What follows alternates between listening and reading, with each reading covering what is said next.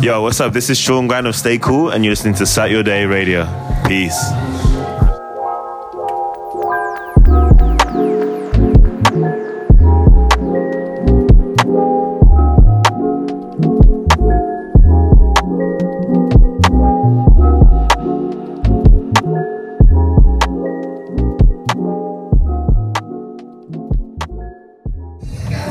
What's up, everyone? You're listening to Satyourday Radio. My name's NKNX, A bar. and we're here recording our first episode in London with Sean. What's up, man? Yo, how's it doing, guys? You good? Good, good, man. So, tell everyone a little bit about who you are and, and what you uh, where you work on currently. Yeah, so uh, I'm Sean, aka Sean Grannum. Um, I look after music at Ace Hotel currently, and I run, I run a platform called Stay Cool, which is uh, a mentality and movement dedicated to connecting people through music, like yourselves. Um, and yeah, that's what I do. You know, Yeah. it's me. How, how long you been doing Stay Cool? Uh, so technically, it started in Japan uh, in 2013 as a mix series to teach myself how to mix different genres because I was into like drum and bass, garage, R&B, hip hop, jazz, soul, all that kind of stuff. Uh, so yeah, it technically started then, but it really when it became a radio show on uh, Radar in uh, 2017 is when it really like became its own entity in that way. You know what I mean? Yeah. Yeah. Nice. Yeah. So you, you said you mentioned Japan. You were out there, and like how did you started it out in Japan? Yeah, yeah. So um, I have been like a graphic designer my whole life, but for various reasons, I ended up in Japan, um, in the countryside of like nowhere, um, for three years, just like living out there. I, did, didn't come back to England during that time. So literally the week before um, I was moving to Japan, I said that I would. Uh, buy a DJ controller just to teach myself to DJ because like I've been writing for a music blog for a while and like I've been covering like Soulection and that kind of stuff in 2012 just as they were starting to get like noticed. Um, and then yeah so I did that and bought my DJ controller and then literally I got to the countryside of Japan and like the only other black guy was this huge dude from New Orleans uh, called Hans shout out to Hans. And uh, he was both teaching English in the same program and then he was also uh, DJing uh, in all the clubs because everyone knew him. And so he was like, "Yo, if you teach yourself to like mix, uh, I'll give you shows quickly." So that's like what spurred me on to like do it. But it was weird timing that I bought a DJ controller and I connected with one guy who's both doing the same job as me in a different school and also like DJing. You know, so yeah. That's it. So like, what did, what did you um, overall like um, like learn from Japan? Because I we actually recently went out to Japan in July, and like you know we felt that like it's a spectacular city because it it's like any other city, but just like ten times that. But I, w- I would say Tokyo specifically. like, Yeah. you was you mentioned you were on like countryside. Yeah, yeah, yeah, You yeah. probably have a similar experience with like Shibuya and all that type of things as well. Yeah, yeah, yeah. Sorry, what was the question? So like you know, What was my overall experience? What was what I learned, what I yeah, what came you learned. Yeah, exactly. Yeah, so, I learned that uh, it was like fast paced and that, like, Yeah, yeah, yeah. I mean, Japan, like, well, Tokyo, like, in the same way that London isn't really England, like, Tokyo isn't really Japan, but, like, to- Tokyo is still a complete, like, crazy thing, you know, like, take it you. Um, but yeah, so for me, what I, like, the main thing I learned is really just about being open and, like, I was like a natural introvert. Like I really didn't like, around many people or like around many friends. My family's super small, um, and like I was around the house mostly. Uh, and then yeah, being out in Japan um, really forced me to get out of my shell. And like being in a, a city, in a town actually where there was only grandmas and babies, no one my age, uh, and none of them spoke English. Like it really forced me to just get out there and like learn the language, which is, what I wanted to do because I've always been interested in Japan. And uh, yeah, so like obviously you taught me a lot of stuff about the music scene and about music and all that kind of stuff too. But really the biggest thing that that changed me and changed what Stay Cool was to become was uh, getting me out there in scenarios that I wouldn't expect to be in and learning how to be comfortable in myself. So it was like half self love and half like yeah, becoming like extroverted as well as introverted. You know. So yeah. Yeah. What What were some of your your first gigs out there? Yeah, so um, they were mostly in like the, the city that I was like close to, which is called Kanazawa. Um, it wasn't really like that known, but then like by the time I got there, Flylo had already played shows. They were like Thundercats. So like if you knew, you knew that like Kanazawa was like a hidden like getaway. Um, and yeah, so I'm trying to think of the places now. Um, oh my days. You know, I can remember the people who worked there, but I can't remember the places. Uh, Beta Lounge, Beta Lounge was one of the places. Um, there was Womb as well, and then there was uh, oh man, Kimu. What was his place? World Eclectic. Yeah, they got crazy names out there for venues. So yeah, um, those are like a few of the places that I was DJing in. Yeah. Damn. So you're fluent in Japanese? Yeah, so um, I'm not like hundred percent, but like in terms of like conversational, like I've had friends from Tokyo and stuff like come over and like speak only Japanese, and I've been completely fine, and like we, we get around like like so easily. So I'm like on the way, but yeah, I'm learning Korean now, so I'm like taking a side step to do that, and then I'll come back to Japanese. Yeah.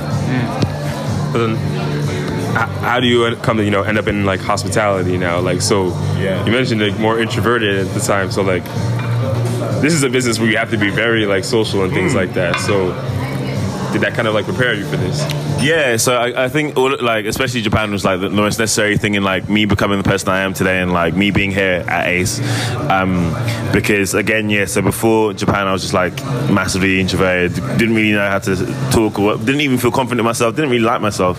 Uh, and then by the time I came back from Japan, I was like a completely different person. So everyone was like, "Yo, what happened out there?" Because you were just like a completely different guy, you know. So um, it really took that experience uh, for me to, to to get into this industry that I'm in now.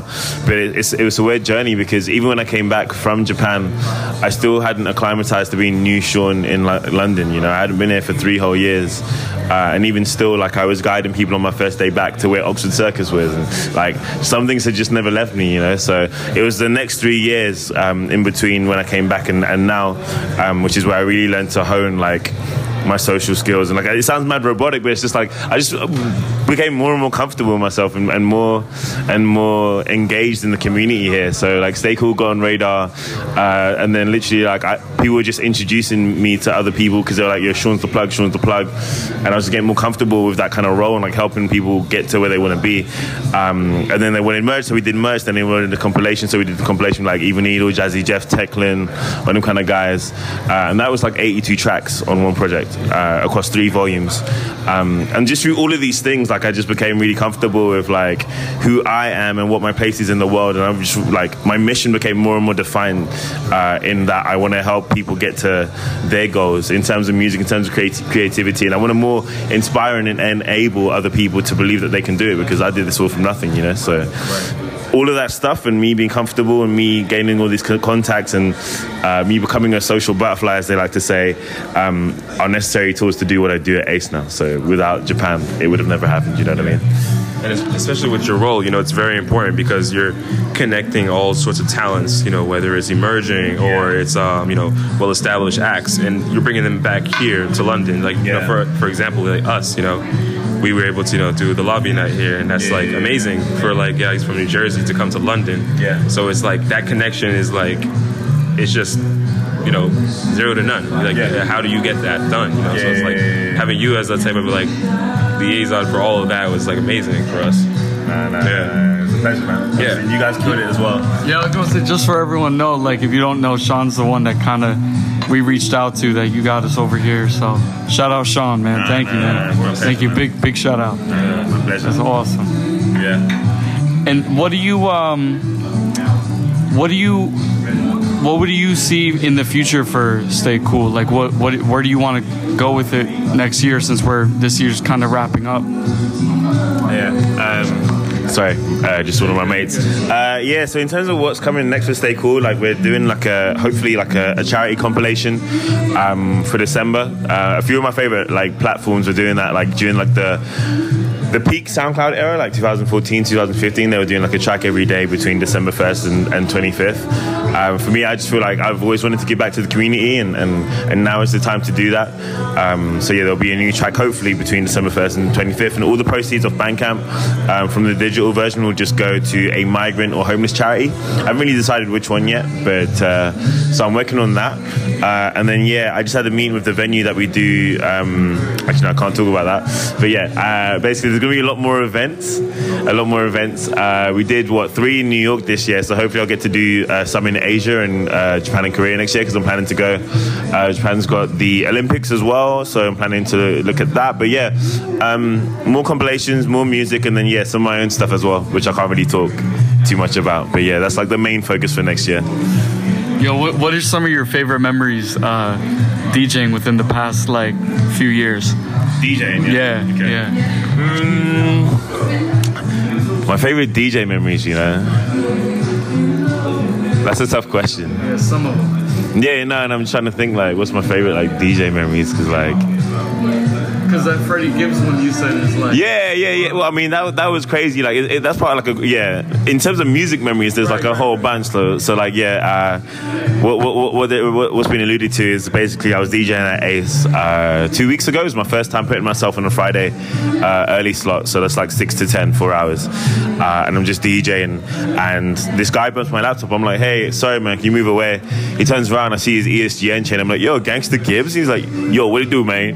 Uh, in, in, in my awful Gary Indiana accent. And like he's been my favorite rapper for like seven years. So I've seen him twice. Like uh, once with Madlib and MF Doom, uh, and J Rocc at. Uh, uh, what's it called? I mean, it's, uh, Islington Assembly Hall uh, in 2012, and once in like 2011 when he was just like coming off the mixtape era.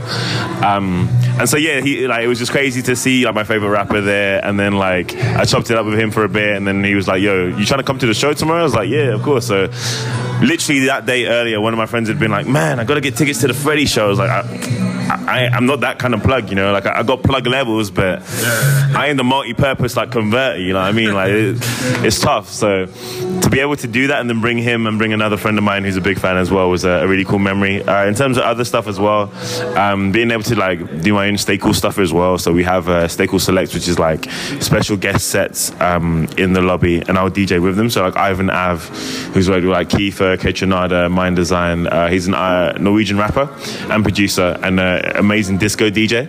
So we had him in. We had uh, J Rocc in. We were supposed to have Flofilz from Germany in. Um, but yeah, that kind of access is amazing. Uh, the first day, uh, sorry, the the one of my favorite memories as well is from the radio era days. Um, we did a compilation album listening party before it came out, and that was like.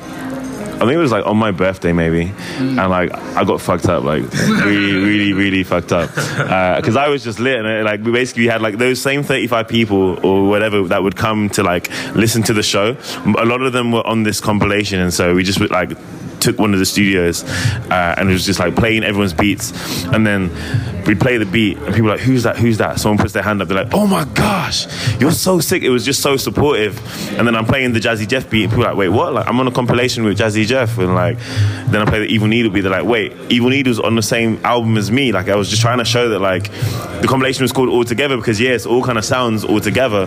But it really is just to say that regardless of your status or uh, your ethnicity or anything regardless of your numbers or your followings or whether you're big or tiny or old or young we're all in this music team together, you know, and like Jazzy Jeff was once at the stage that we were at as well. So like those are the kind of ones that stick out for me, you know. Damn. Yeah. Damn. Yeah, I'm just like trying to picture that scene, and it just sounds it sounds like a like a like a Kanye listening party. Like, yo, you Yeah. were playing the beat, and you were playing the beat. Yeah, yeah, yeah, yeah, yeah, yeah. Like imagine like future Timbaland and future Pharrell, like, Yeah. like in that kind of space, because like we just have so much talent and like across so many genres as well. So it was a really beautiful thing. yeah. I, I want to get your opinion on what, uh, since New York's something that I guess we could com- compare to, like we're here. Like, what, what, what, what would you say is some of your, um, what are some of like the, the, the differences, but the good and bad of like that you see between London and DJing in New York, Okay. like crowd wise and like everything, openness and stuff. Yeah, so so uh, my, my experience in New York is limited, I suppose, because I did those three shows. One at Nublu 151, which was my uh, the night before my birthday. Then we did Soho House, which was like my birthday, uh, and then we did uh, W Hotel, which is just like a lobby set like this. Um, in terms of the crowd, I think I think one of the differences, and this is something that isn't really like it's comparable in both situations. Basically, you're never the hometown hero until another city like accepts you. You know, until like a lot of London rappers weren't recognized by London until Drake co-signed them. Uh, in the sense that like I went out to uh, New York just because it was my 30th, and I was just like, yeah, like want to live it up. I've never seen New York as the home of hip hop, and hip hop's like my first love. Um, and then yeah, I get there and we're DJing. I'm doing my show, a Stay Cool show at Nublu in collaboration with like Inner Ocean, who's like one of the biggest like lo-fi labels. Uh, headlining Braxton Cook, all these guys. Uh, I'm DJing and this guy comes up to me and he's like, "Yo, you're Sean Grannum." I was like, "Yeah, why?" He's like, "You you want to stay cool, right?" I was like, "Yeah, yeah, yeah, what's up?" He's like, "Oh wait."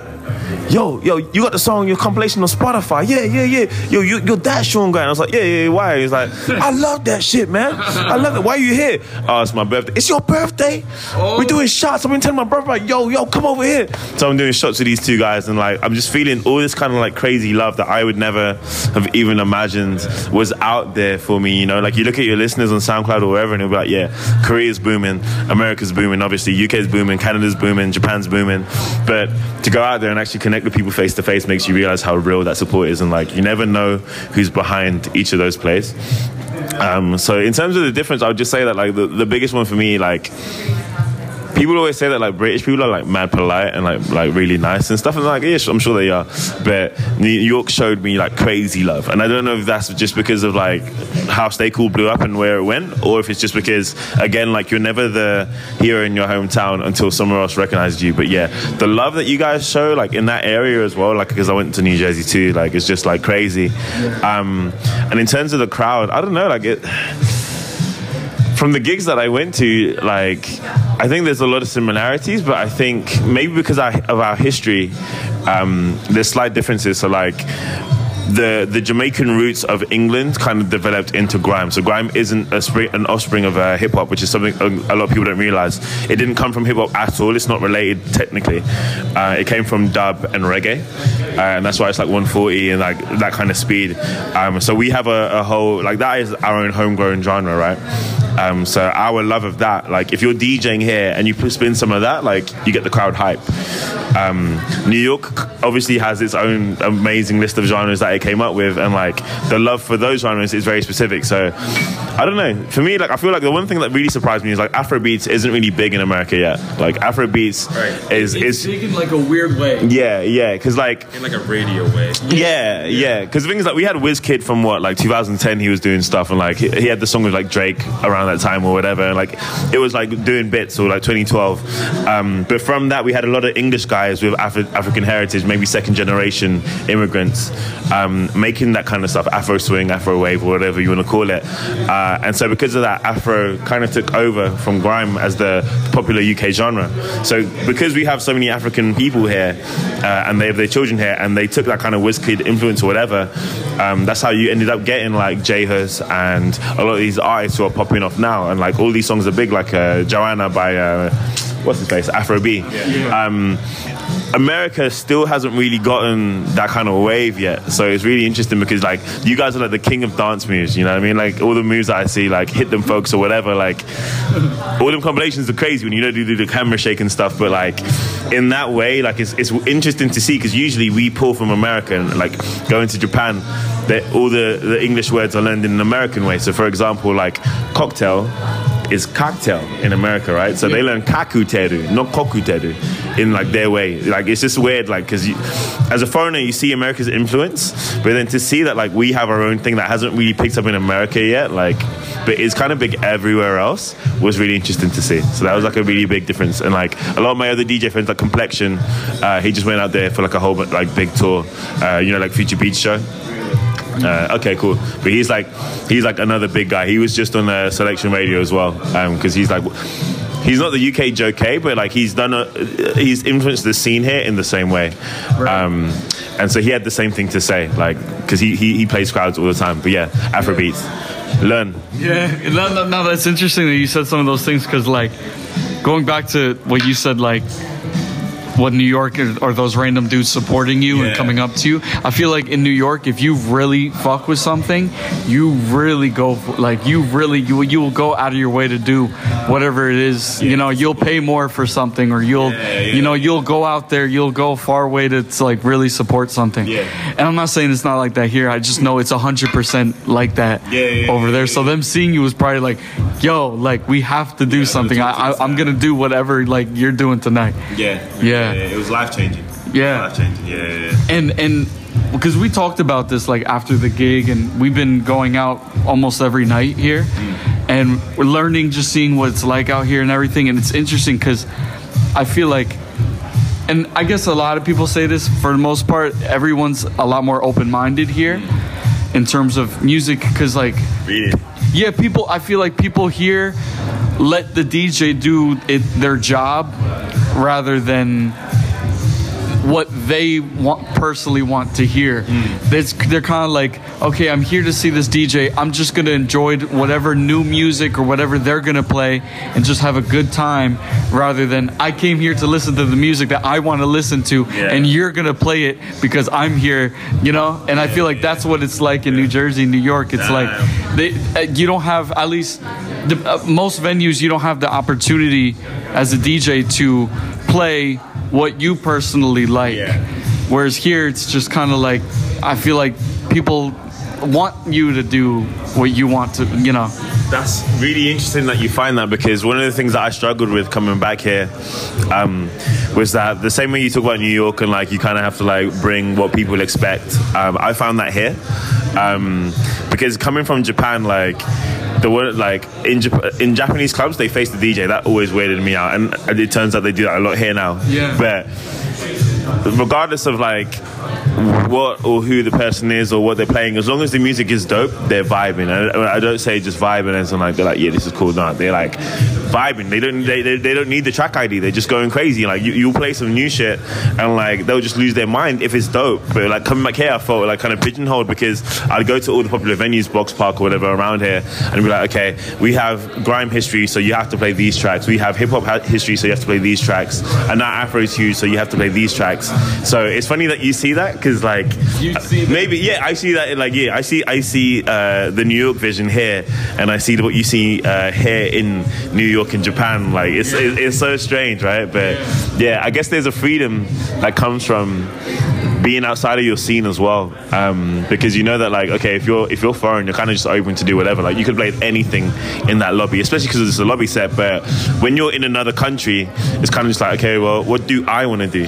You know, like and you, you really get that lead. So I'm sure you're right, and like England is definitely open in its own way. But it's just funny looking at how like Right. the perspectives are different across the Atlantic. You know, what I Yeah, mean? yeah, yeah. I- I guess it's literally like, like, uh, no, it's, it's just a matter of time as well. Like, uh, we haven't spent a lot of time in London, so I'm, get, yeah, I'm, yeah. I'm sure if I DJ as much as I do in New York here, Yeah. I, I'm sure I would find the same thing. And vice versa, yeah, right, yeah, yeah, yeah. right. But you're right. It's like we came all the way here. Yeah. We're playing what we want. Yeah, yeah, yeah. We didn't come here to play Plain Yeah, Jane and like yeah, yeah, you know yeah. Travis I'm not Scott. UK DJ. I don't need to play UK stuff. You know, like Right. Things, so.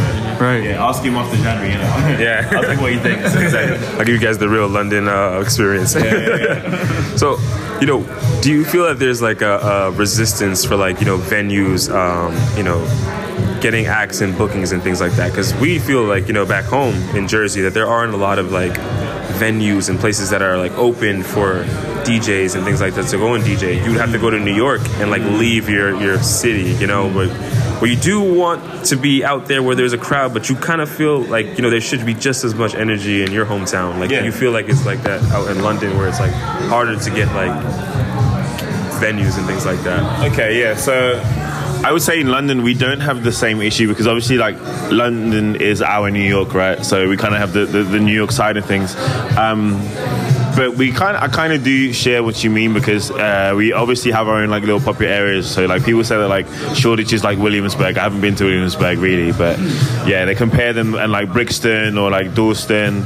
Um, so I, I would say there isn't really resistance in, in, in getting DJs and acts here, but I would say that certain genres and sounds struggle because at the end of the day, as a club owner, as an event promoter, you have to make, ensure that your events promote and make money uh, on the bar. So even if they get good, uh, good uh, turnout or whatever, if it doesn't make money on the bar, the club in general, based on what, how they usually operate, will lose money. So naturally, because of that, and because of the pro- proliferation of like how uh, hip hop, R and B, and Afro a lot of the popular venues gear towards that repeatedly, often, frequently. It's just how it goes, and that's just how it's been because the hip hop and, and urban music has always been the breadwinner and has always been a guaranteed uh, way to, to bring the money in, you know? So, because of that, other genres such as garage, uh, homegrown genres such as D&B and so forth, have been forced into their own corners and forced into their own areas, you know? So, it, it's weird because, like, in Shoreditch, you'll get like a mixture of genres and stuff, but again, you'll still get like that lean towards one way.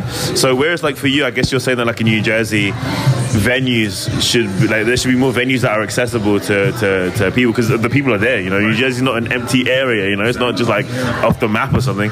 Um, we have that, but it's more genre based because uh, naturally venues are shyer to take on events that play to a certain genre because unless you've proven that you've made a certain amount of money, they're not going to listen to you. There's there's a lot more uh, accessibility for urban genres, which is great to see. We're coming from a place where urban music was never played, but it's great to see that. But it's also just a shame because it's it's, it's, it's not that's like it's not like pro- prohibiting the, the growth of other genres, but there should be more there should be more uh, more balance between the spectrum because it, when it comes to America and England of all the genres of music that exist today that we listen to we probably cover like 90% you know what I mean? Like like obviously maybe there's like opera and stuff as well but in terms of the stuff that we're playing right now like we Yeah. cover like that kind of stuff like where it came from.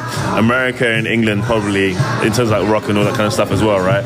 Um, so there should be more balance especially because like England has so many genres that we've like put together like UK ja- garage drum and bass uh, club music is probably from you guys but yeah like uh, I wish there was more parity between the genres. But yeah. Right. I, I also want to mention everything has every place has a DJ Yeah. booth. There, there's CDJs everywhere. Yeah, They're like, yeah, yeah, like that's so like uh, our friend Arnold Ardele, the other DJ from from uh, the other night. Yeah, He um he's like, yeah, my barber has a DJ booth, and like. We were like at, at a restaurant. There's a DJ booth. The, Yeah. the coffee shop has a Yeah, DJ, yeah. not DJ booth, but they have, you know, CDJs, turntables. it's like, like what's going on? Like, it's just so bizarre because that's not like that at all where we're from, and it's cool to see because like it does it it, it just it, it- it's a cool thing to have. Like it's cool to see. It's cool that they they're open to to having that kind of Yeah, you know like real curation and not just a playlist. Yeah, Right. Like I know like DJs who like literally just make their money off that circuit. Like Yeah, they'll play a Shoreditch House, Yeah. then they'll play Curtain down there, then they'll play somewhere else because they're just getting like their dates and that's it. So like people, when, especially because I look after all the DJs, people send pictures and be like, yeah, I'm a resident at list like 20 venues, and I'm like, actually, I don't know if we need you need a 21st venue to be here because it's just going to be the same, you know. But yeah, it's an amazing thing to see, and it's it's great that we have that kind of accessibility and openness. But it's kind of also just pushed, I guess, everyone to be like, yeah, I'm a DJ, you know. Um, but that's always good because it forces like the you, you'll see the wheat and the chaff separate. You know, who's really about it and who's really not. So like for me, coming in here, like I try, I'm trying to introduce a new rule where basically no one can use controllers uh, it, it's controversial perhaps, but for me, it's just like I started on a controller and I always had the intention to get to CDJs and then eventually turntables when my place is big enough.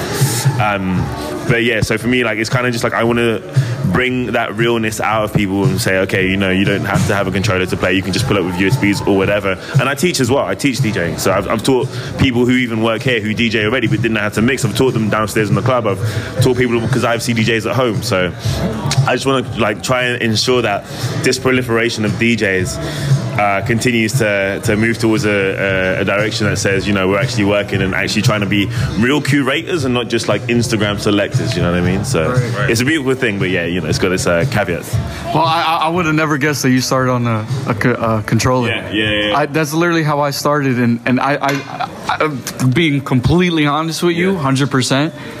I just started learning CDJs within the past two months. Oh, crazy. Because we since London, we didn't we had nothing booked. We didn't have Ace booked, nothing, Yeah, and we were like, no matter what we do. Out in London, if we get one thing, two things, it's probably gonna be on CDJs. Yeah, yeah, yeah, So I, I, I, made sure I, I've been, you know what I mean, all my trying to learn. And the thing is, like, I, I don't know how it is for you guys in New York and New Jersey, um, but we have so many areas uh, where you can learn on CDJs. Radar was a great institution. It had its issues, um, the station, because there was like, yeah, there was some like nonsense going on. But it was a great institution for like getting like urban use, access to equipment they would never have uh, like access to. We also have the Roundhouse, which is a an amazing concert venue. I just saw FKJ there recently, uh, and I've seen like Flylo there and stuff. Um, and they have like special programs for people aged between 16 to 25 uh, and I did a like music uh, production course there and stuff like that when I was like within that age range. Um, and they have CDJs as well and all that kind of stuff. So I feel like the great thing about London as well is we have a lot of programs where we're trying to reinvest into the community and give them access. You know, so like not just me or other people being like, "Yo, you can come learn at my yard." It's like, yo, there's actually like people putting on like my boy Intellect did this thing called School of Bop. I think it was in collaboration with like Nike or someone, um, and it was again like 16 or like 18 to 22 year olds uh, getting talks, um, lessons, and like all sorts. Like very legitimate. Yeah, yeah, and, and yeah, and it's, it's not just like haphazardly put together like like a broken wooden sign like School of Bow because the P fell off or something. But yeah, like there's just so many institutions and like so many platforms now that want to give back, and they're all paying attention to us, and so there's like a, a mutual relationship where we're giving like we're feeding back into them. Or if I I did a song with Intellect and he was on my compilation that got like 700 streams, uh, 700,000 streams, and like got, helped us earn money, and then we built a relationship from that. And like he sees what Stay Cool's doing, I see what he's doing. Like everyone in the scene here really is pushing each other, and like yeah, Instagram's annoying because it, it like it's a highlight reel and you want to compare yourself to the next man, but I feel like at the end of the day, the London scene, and that's what people who come from America especially have always told me, like it's a beautiful thing because there's so many of us, but we all have so much respect and love for each other. So it's like, oh, yo, someone messages me, no, can I come in the lobby? I'm like, yeah, you want CDJs or vinyl? And then like, yeah, I'm like, yeah, come through. Of course, like you're my bro. Like I'd love to see you. So since I started here four months ago, there's been like I'd say at least 25 to 30 of my mates that have come through as new DJs, and um, all the reviews are great about, including yourselves. You know what I mean? So, so and I've been able to bring like Soulection through to the lobby, uh, sorry, uh, through to Miranda, and then the lobby as well. And like all of these connections are just kind of strengthening and then branching out further and further. And that's the thing that I've been seeing in the last three to six years. You know, so Yeah, it's super interesting. Because, like, for us, uh, there's no resources like that. Like all the stuff you were mentioning. Like, there's uh, off the top of my head two that I know of in the state that um, it's a lot of money. Like you have to pay a lot of money. You pay monthly, and it's like, Okay. you know, one of those things where it's like, like literally almost like like an institution. Yeah, yeah, but it's yeah. not affordable. Like I couldn't, I couldn't afford that. Yeah, and these things I'm talking about all free.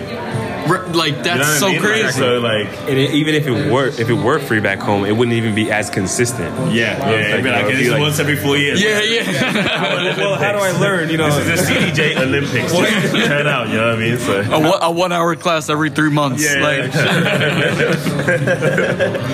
no, literally, and that, that that's that's so cool to see, man. That's so cool. And like in New Jersey, it's very. uh it, like that's why I was very surprised to see turntables and CDJs everywhere because it's expensive. Yeah. So like for a barbershop to have that, it's like what you know. Yeah, And and since it's expensive, a lot of bars don't uh, don't have them, and they're more accessible or like more um, controller friendly. Yeah. Like they're more. You have to bring your controller, so it, it more encourages you more to use a controller and not CDJ. So I've been used to just carrying my my controller around because all these places can't. Yeah, you can't You know? take it. That's so interesting as well. Like, I, I don't know how many times you've had to do it, but like when you see a, a mixer that isn't like Pioneer and like it's got like the rotary knobs, and you're just trying to work out like what the hell is this? Like, yeah, it, it might be old, it might be from '95, it might be from wherever, but like you just you just think because I've been to a couple of bars around here and like. You just start to realize like everyone should standardize their equipment a certain way because like you get used to like all the effects that you have with like a Pioneer mixer, and then like you get to this next one, it's like okay, well you can t- you can t- cut out the low, you can cut out the the mid on this one, and then you can like I've, I've forgotten my point completely, but yeah, yeah. What were we talking about? Talking about mixes and, and, and whatever. Yeah, yeah, yeah. There we go. Damn. Yeah, it's late, guys. It's been a long weekend. It's a lot more accessible. Like Oh, controllers, yeah, yeah, yeah, yeah, yeah, yeah, yeah. I think it, it will always be that way here as well. Um, I don't know how other venues treat like controllers versus my rule, um, but yeah, for me, I just feel like everyone that has a controller should learn to get out of it because yeah, I, I know how it feels to like lug my Traktor Kontrol S2 to the club, like have it in the back of my car driving down to the main city, and it's just like, bruh, yeah, yeah, yeah, and there's like such a comfortability that comes like because like the thing is, all these controllers, especially like the Traktor ones, the Pioneer ones, the Numark ones, they're basically emulating what a CDJ does with a little, a few less features, and like squashing it together, right? So like essentially when you start to realize what a CDJ is and how it works, and when you can mix without using sync uh, and mixed by ear without seeing the numbers, even on CDJs, that's all you need. And then like you're done. Like then you start to learn about effects and whatever. It's not the biggest leap, you know. I don't know how you found it, but like it did take me time. And I remember the first time when I, I, I had my CDJs, and my boy had come around to help me learn them. And I just couldn't get the hang of like, okay, so I moved the, the speed up and I moved the rotation wheel around. Like I just couldn't understand it. And then after like doing it like every day for a few days, I was like, wait, can I get this now? And then you just like get more and more into the swing of it. Yeah. And I would hate for like a controller DJ to, to let their love of DJing stop there and be like, well, you know, I've got the sync button, I'm done. The work is done because it's just like there's so much more passion and so much more you can do when you learn how to loop and all this kind of stuff as well on CDJs uh, or set like a marker so you know how to skip as you're DJing. You can do all that stuff live, you know. So there's just so much more to the art form that like I would hate for like a controller guy to to stop there. Yeah, Yeah. yeah. Especially if you're a really good DJ and you're creative. Like that's what I learned. I, I my experience using them for the first time was like, like I, I feel like I've been limiting myself Yeah. this whole time. Like everything you're, you, what you said is literally everything you could do on CDJs in a 900 mixer. You could do on a controller, Yeah. but it's a lot harder. It's in the software. You have to change things, Yeah, yeah, yeah, and it's physical on the CDJs and everything, and it allows. some connection to the music. You know? Yeah, yeah, and a lot more control. It's it's very interesting. Yeah. But but what made you want to to teach people? Like what what makes you want to like go out there and like actually help people learn? Because you you don't have to like I don't you know what I mean like Yeah, I, I, I don't know. I guess I guess it's like inherent in me, and I'm not gonna try and say, like act like I'm humble by saying I'm humble because no humble person does that, right? But I've always wanted to help people. Um, when I was young, I used to be in like Sunday school teaching kids and stuff as well. Um, when I was in the church and stuff, um, and yeah, for me, I guess I, I've just always known that like the way forward is to to confront your own issues and like look at what what you can do to be of service and what you can change before. Like when you have a problem with someone sometimes it's you, you know, you need to take the wood out of your own eye or, or whatever. And like on a larger scale, that is to say that like I know how hard my life was because people weren't helping me in the areas that I could have used the help. So I would never want someone else to go through that kind of situation. Um, if they if they ain't got the money for CDJs or they just don't have CDJs, like if I have the CDJs and I'm free for an hour, why why would I not? You know, like why would I not want to help them learn? Um, and like I've seen people that I've helped go on to do incredible things, you know, and like really it's just inherent in me. It's not to see like it's not inherent like it's not because i'm like trying to like get praise or, or do whatever. Like it, it's just how i want to use my time. And like I, I would rather be known as someone that did everything he could to, to help everyone get to the next level um, than someone who didn't. Because there's a lot of people in these positions of power above me on the same level as me and below me going through my musical journey uh, who don't extend their hand. And like the amazing things that Stay Cool has been able to do is because I've helped people. And then like you've got Jazzy Jeff recommending my press being like yo yeah send him a beat because he's good people you know? Like it's all genuine. And, and at the end of the day I think that's it. Like everything that Stay Cool is about and all the people that we've like brought together um, we maintain our relationships because we're so genuine and and we're we're free and we're really caring about what the art form is and ourselves and each other you know? So it's uh it's really just about being genuine at the end of the day and, and, and it's just genuine to me to to want to help. Yeah. sorry bro So when you're not like you know out DJing, working events and things like that, what what, what, what does Sean do on like at his like you know chill out time? yeah uh, i'm playing video games. That was like my original passion. Like i got into to music really because of uh, tony hawk's the the pro skater series. Like i was uh i was raised on r&b and gospel and hip-hop and all that kind of stuff already but it was really only when i played tony hawk's pro skater 3 and they had like the punk the rock and the hip-hop that i was like yo okay actually i really love this. And then like tony hawk's underground had uh, nas the world is yours. And then i was like okay i've got the bug. Like this that became like my song. And that's that's when i went back into boom bap and then like found my journey through flylo and whatever into what i do now. Um but yeah aside from video games uh netflix is always a thing reading reading books i'm trying to get more into um What are you watching right now? uh, power, you know. I've tried to resist it for so long. and then my friend got me onto it like two weeks ago on like season three almost already. And like, I'm just like, yo, this is not good. Like, it is so corny, but so well written. Like, I just so appreciate it. Like, it's, it's, it's like the biggest love hate thing I have right now. Um, and I watch a lot of anime as well because it helps me keep my Japanese up and I, I love anime. Um, aside from that, what else am I doing? Like I'm trying to learn Korean, obviously. Um, I've got a keyboard that I still need to, to learn as well, uh, and I write raps as well. So yeah, Jeez. yeah. yeah, yeah. I just do I, like you know what it is like creating for me is like my favorite pastime. Like obviously I love hanging out with people doing all that kind of stuff too, but like when I'm creating and like just letting my mind flow, like there's something in it that is just like really beautiful and it leads to all these other ideas. So like all together or transitions, the last album or this next one all come from just like moments of free flow. Where I'm like actually this is what I want to do. And then I'm like, how do I go about creating this? And the more I create, the streamlined the process becomes, you know? So creating is my favorite thing. Yeah. No, that, that's that's really interesting because like you're you're busy as fuck and like and and to and to hear like uh, especially the teaching part Yeah. because I, I find that like I guess that's like a, a common denominator for some a lot of the things that you've done going to yeah. Japan teach DJing teaching Yeah, so like yeah, yeah. I found that very interesting that you find that time you go out of your way to do that for people when you don't have to you could just keep doing what you like and playing video games watching power and everything I, I do like it, I don't like it as well. Yeah. Yeah, it definitely speaks a lot about you know who you are and what you you know how you use yourself and time. Yeah. So big ups for you for that. Yeah. Yeah. Yeah. Yo, you, you listen to Jersey Club?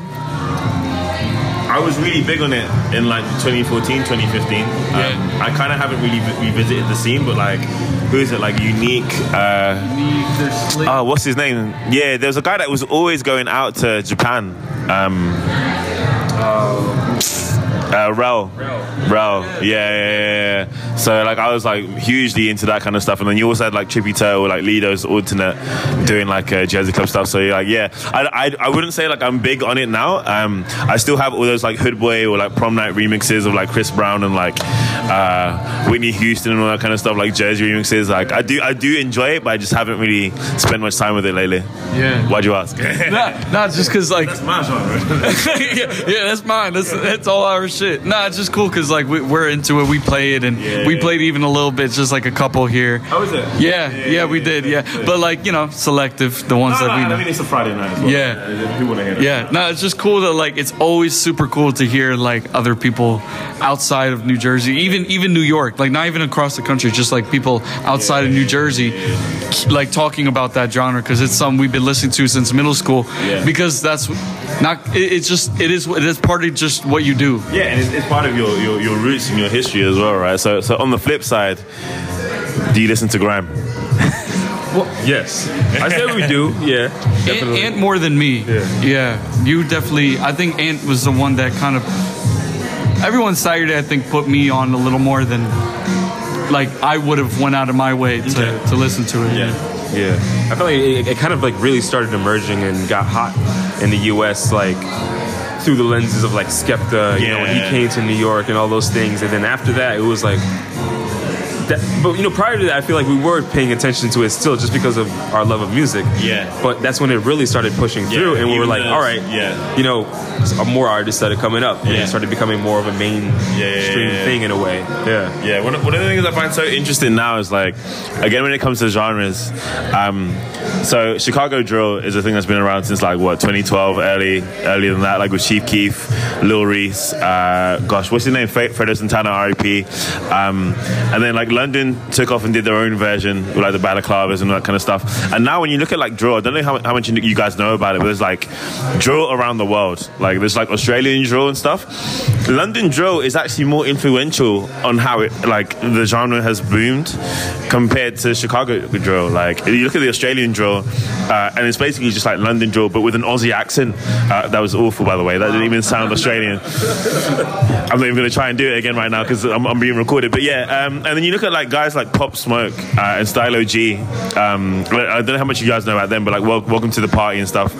Um, and that's basically like London drill. Like it's like Chicago drill gone through London and then like come back to like America. Like it's, it's, I find that one of the strangest things because like Chicago drill's dope in itself. You know, G Herbo is like the shit. So yeah, random uh, yeah thing. But yeah.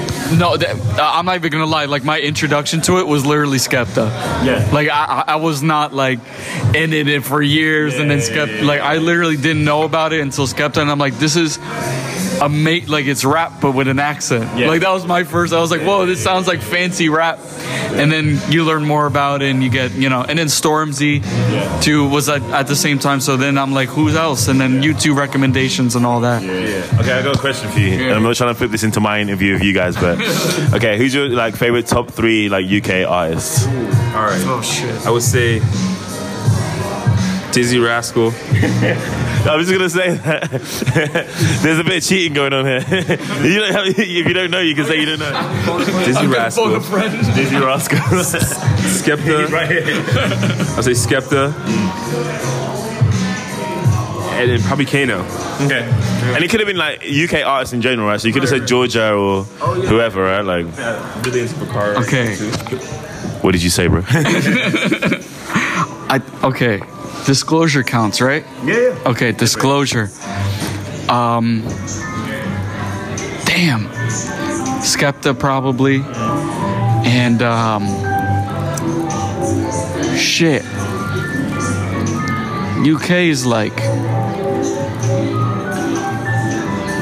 I don't know. I don't know why the first thing I thought of was also like. I listen to. Oh, I guess. Uh, I guess you could say Night Slugs. Yeah, yeah. Yeah, them. Like I, I- them, I would say. Like Yes, yes. Yeah. I would say like number one, probably them. Yeah, That that was like my introduction to, um, like music. No music that I never heard before. Yeah. Like I was in high school listening to that, and I, that was like because I'm listening to whatever's on the radio over there, and then I remember I was on a, a, a dance music blog, Yeah. and it just came up. It was a mix. It's very. oh, this had been like 2000, uh, 2011 or 12. Yeah, yeah. And then a, a Night Slugs mix came up. It might have been Rinse or something, and I'm like, what the fuck is this? Like I've never heard. I'm listening to hip hop, whatever, and then I hear this like just the weirdest noise and i'm like this is amazing and i'm hearing more of it and then, and then i remember i didn't even know i was listening to grime from their music and i'm like i didn't even know that was grime i didn't i thought it was just their music like like as a genre. yeah. and then disclosure came around like the same time with that with the settle album Settle, yeah, yeah. right so then that kind of all happened i'm like wow there's more music other than like Yeah. what I'm what the bullshit I've been listening to, and that changed. That album changed my life. The Settle disclosure, it it got me through my first year of college. yeah, yeah. It, it, it was Great album to Yeah. That's, that's what changed your life. yeah. What about you? Well, my favorite UK artist. Yeah. Okay. Uh, that's a tough one, you know. MF Doom is is definitely people don't realize, but he's he's actually British, as is Slick Rick. They're both actually British. They're exports. Um, no, but who's like my favorite British artist? I don't know. I don't know. Like that's like who's your favorite American artist? You know what I mean? Like, that's a whole other. Like, Yeah, yeah, yeah. Who you bumping off though? um, uh, like who from Doom? Like Doom? I don't know from the list. Oh, you take off Kano, I guess. Or, Yeah, I'm going to take off Kano and put Doom back on. Yeah, yeah, that's what I'm saying. That's what I'm saying. Uh, my favorite British artist, like, I don't know, like, anyone I say it wouldn't be like, I don't know, Geode is like this garage producer um, who's been making music for like, yeah, 10, 12 years. So there was like a period in like 2015 when like Soulection was just playing his songs all the time. Um, and like, that was like a really big thing for me. Uh, Kingdom from Night Slugs is really sick as well. Um, Yes. I was picking off the cuff ones that I wouldn't normally choose. Uh, and then who else? Yeah, Digital Mozart, who's my boy um, as well. He's like, he's the guy, man. He's he's got amazing things happening. More night, all my guys. You know what I mean? I can't shout out my guys because there's like an army of them. You know what I mean? So yeah, Shout out him, and he was DJing on Friday as well. He was DJing on Friday as well. So yeah, shout out, yeah, shout out. Digital Mozart. yeah, he did it. He usually plays like tempo stuff, like kind of in line with what you guys were playing, but he wanted to like slow it down for the early set. Yeah, but yeah, all them guys. Are there um just curious, are there any scenes that you see popping up in in in London, UK that like very underground right now that like or right now is everything kind of on the forefront and Yeah, I mean, like, I wouldn't say there's any scenes that are like really popping up right now. London's been in a bit of a situation, not so much this year, but like last year, up the road we have this area called Dalston, um, and we had like three to five venues get shut down by the council last year. um, within like two months, and this isn't something that people wanted. The people voted against it, but the council voted like for it. They're like, "Fuck it, we, we ball." Uh, so yeah, I don't know. Like just thinking about that. Like, well, the thing that's really it's not underground because now everyone knows about it. But the London jazz scene is really like the next thing that's like blowing up, and like it's jazz festival right now. But it's just funny because like when I came back from Japan, this guy called Joe asked me to interview him. Uh, so I interviewed him and his band. Like this guy called Oscar as well, uh, from this band called Sumo Beats. Um, ended up meeting Oscar's girlfriend Poppy then, and now like three years later, they're all like huge jazz artists each in their own right. They're going around doing shows around the world. Uh, that's Oscar Jerome, Joe Armon-Jones. Actually, Joe was on my show. He did the first live uh, live Cool show, and he played keys and stuff like the radio show. Was so, so much vibes. Yeah, his boy Maxwell played the CDJ like an instrument. Like it's crazy. Like you, I've never seen someone play that thing like a mixer, like an instrument. It was weird. Um, but yeah, like just to see all these guys blow up, and now like the jazz scene is really becoming its own like fully fledged thing. Like people are paying attention to what we're doing here, just because there's so many guys, especially in Peckham, which is like south um, who were, were, just picking up instruments, going to like the local youth club, playing these instruments together, making bands. And now all of these bands are like huge. Like they literally play in Japan probably every three months. You know, like they're um, one of the guys. I think it was Shabaka, Shabaka Hutchings.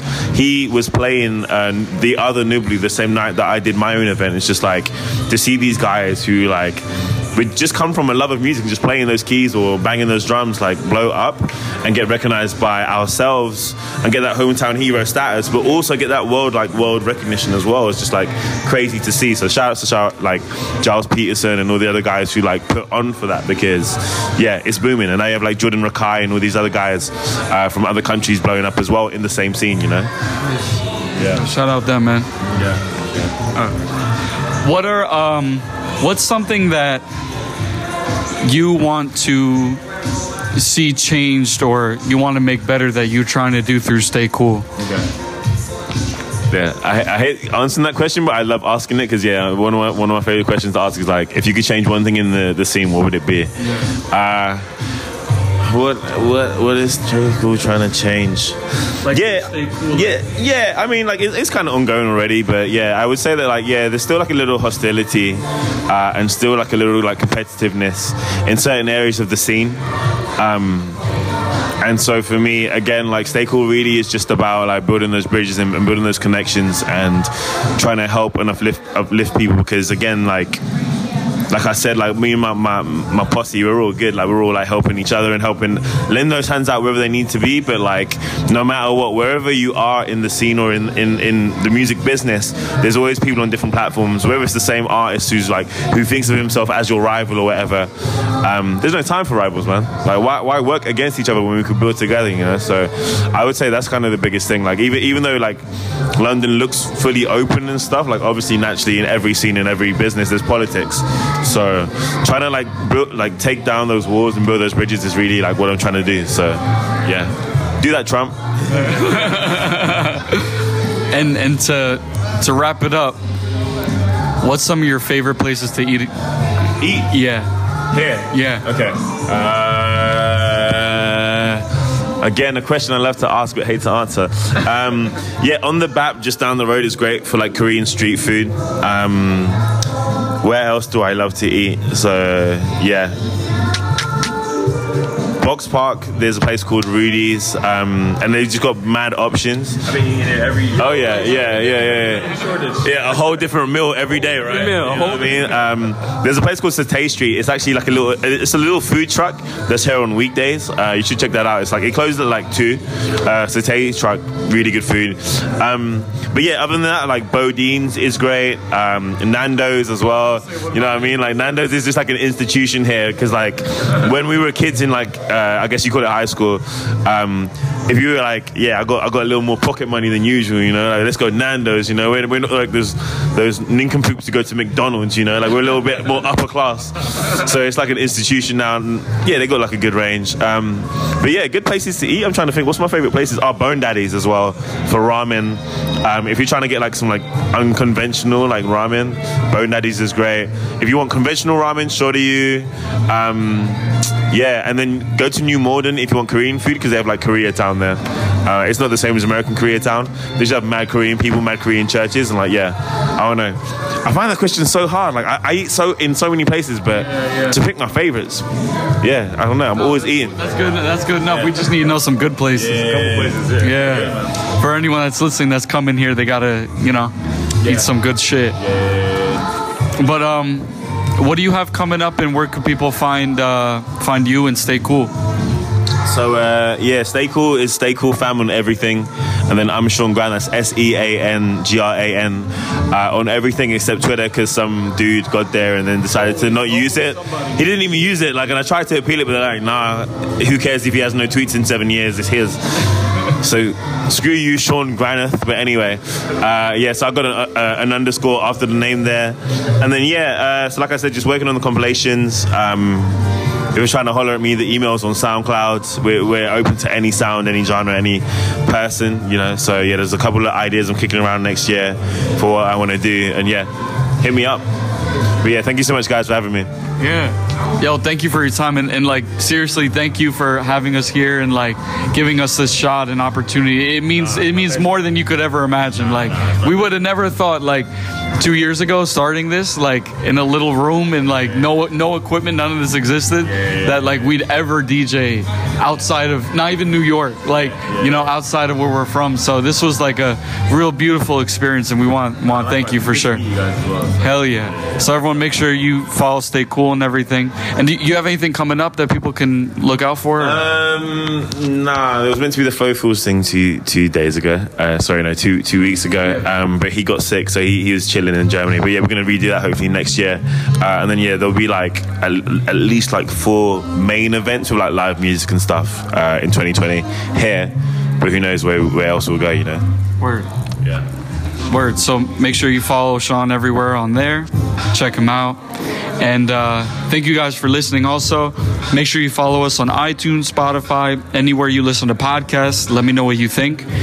And uh, we'd love to hear what you guys think of everything and send this to whoever you know would appreciate this episode. Any DJs, anyone from London too, send this over. And uh, thank you guys for listening. My name's NKNX, Hey, bar. And Sean Grant. and we'll see you guys next time. Enjoy your day.